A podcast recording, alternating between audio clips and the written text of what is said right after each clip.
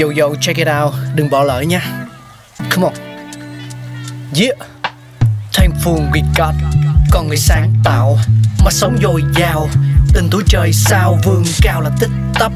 Phát minh đầy ắp xây đắp tương lai. Có một không hai nhưng liệu có ai còn nhớ dùng? Xin được gửi lòng biết ơn vô hạn đến những con người không ngừng sáng tạo, mang đến những phát minh mới thay đổi cuộc sống. Thankful we got.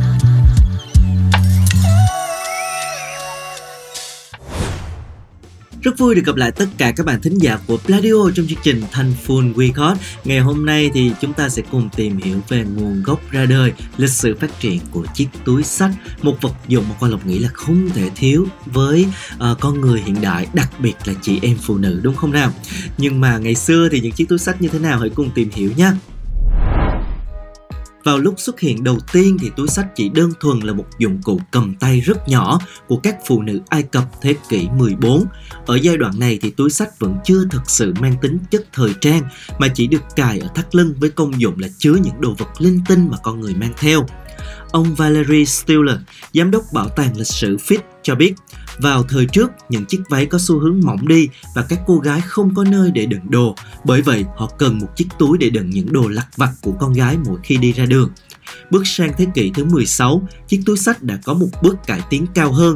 Người ta đã không còn xem đó là một vật để chứa đồ quanh thắt lưng nữa, mà thay vào đó thì túi sách đã được dùng như một phụ kiện tiện lợi. Với những chiếc túi mới này thì người sử dụng có thể quàng trên vai, đeo chéo vai hoặc là sách trên tay tùy thích. Khi tính thẩm mỹ của con người ngày càng tăng cao, vào thế kỷ 17, những chiếc túi đã bắt đầu được trang trí phức tạp hơn. Người ta không còn thấy những chiếc túi vải đơn thuần như trước nữa mà thay vào đó là những hình dạng độc đáo. Từ đây thì nghề thêu và khâu túi cũng bắt đầu trở nên thịnh hành được các cô gái trẻ yêu thích. Thế kỷ thứ 18 được xem là một trong những giai đoạn chuyển mình mạnh mẽ của túi sách. Không chỉ xuất hiện những mẫu mã mới mẻ, người ta còn tạo ra những chiếc túi sách tay đơn giản và nhỏ gọn như khi mới ra đời. Sự lặp lại này trở thành một điểm nhấn trong quá trình phát triển của các loại túi sách thời trang. Các thiếu nữ khi đó mặc những chiếc đầm kiểu dáng rộng, thường kèm theo một chiếc túi nhỏ để đựng vật dụng linh tinh như là khăn mặt, danh thiếp, vân vân. Tuần báo Imperial vào năm 1804 đã miêu tả trong khi nam giới cho tay vào túi thì phụ nữ lại đeo túi trên tay. Sau nội chiến thì những chiếc túi có kích thước lớn trong thế kỷ thứ 16 một lần nữa quay trở lại. Người dân bắt đầu sử dụng khi tham gia phong trào tái thiết. Ở giai đoạn thế kỷ thứ 19, những người đàn ông cũng sử dụng túi sách khá phổ biến. Các chiếc túi được xuất hiện trong các bộ phim nhiều hơn và nhanh chóng trở thành trào lưu. Vào những năm 1940, những chiếc túi bác sĩ được ra đời, được cấu thành từ khung kim loại, khóa kéo và da. Người dân không chỉ dùng nó để đựng đồ vật thông thường mà còn dùng để phục vụ cho chiến tranh và quân đội.